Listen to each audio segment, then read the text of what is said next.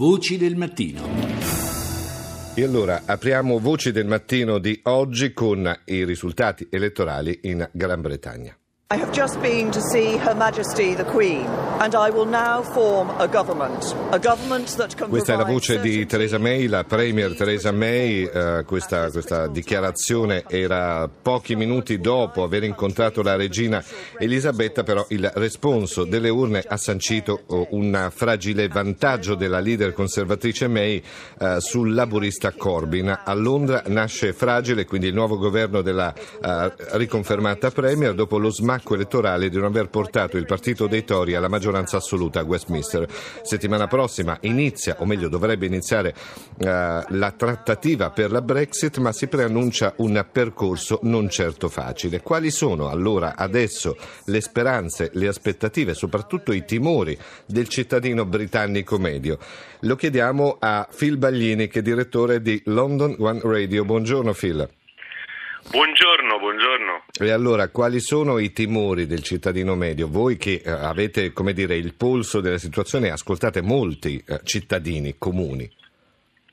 Sì, eh, la situazione c'è di grande confusione e paura, più che altro più in vista della Brexit. Il 19 giugno iniziano le trattative, i negoziati, quindi ehm, si preferiva un governo forte che dovrebbe contrastare un'Europa che sicuramente non fa gli sconti alla Gran Bretagna. Ehm, e la May ovviamente eh, farà il suo governo, però è un governo fragile, un governo che non si capisce eh, come farà a fronteggiare eh, i due anni di Brexit. E quindi anche tra gli italiani a Londra c'è un certa eh, paura, nel senso di non capire in che direzione sta andando questo, questo paese.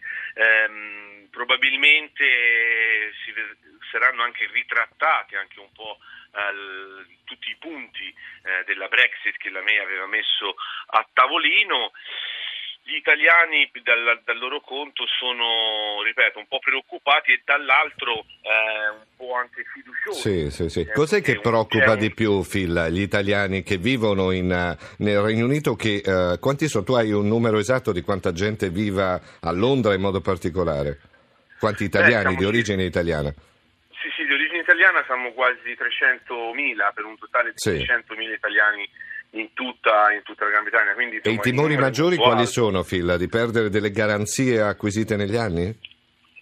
Esatto, è centrato proprio il punto, è questo, perdere delle garanzie acquisite negli anni, persone che sono qui da 30, 40 anni, io sono qui da 20 anni, per cui eh, c'è una paura di dire, bah, non è che poi ci, bu- ci buttano fuori, allora c'è una corsa a Mm. prendere questa permanent card, la carta di permanenza Sì, che sì, sì. è sempre esistita, ma ora c'è una, una fila a fare questa cosa. Sì, che non è una cittadinanza, giusto? È una forma di permanenza No. nel territorio, ma non è la cittadinanza inglese, insomma.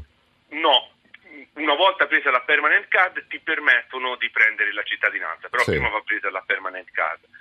Ehm, le elezioni sono state veramente incredibili, eh, alcuni giornali inglesi hanno titolato La tempesta di Golby, Ah, che appunto è stato veramente un qualcosa di eh, probabilmente eh, neanche lui ci credeva fino in fondo, ecco, questo era un po', pensate ci sono stati il 69% di, per- di partecipazione a queste elezioni, non succedeva dal 1997, Eh, quindi una sinistra che eh, si è fatta sentire probabilmente ehm, il, giornale eh, inglese ehm, The Guardian in un articolo ha scritto che gli inglesi non potendo eh, avere un altro referendum eh, per, la- per rivedere la situazione della Brexit in queste occasioni, in queste elezioni hanno avuto hanno voluto eh, ehm, dimostrare il loro dissenso. Sì, sì, come sì, sapete, sì, la May vuole fare una hard Bre- Brexit, cioè una Brexit molto, Sì, molto, dura. forte. sì. Uno Molto scontro dura. Diretto questo- con Bruxelles quasi, quindi uno- Esatto, e questo, esatto, e questo non va bene ovviamente né a noi italiani né anche Eh. agli inglesi,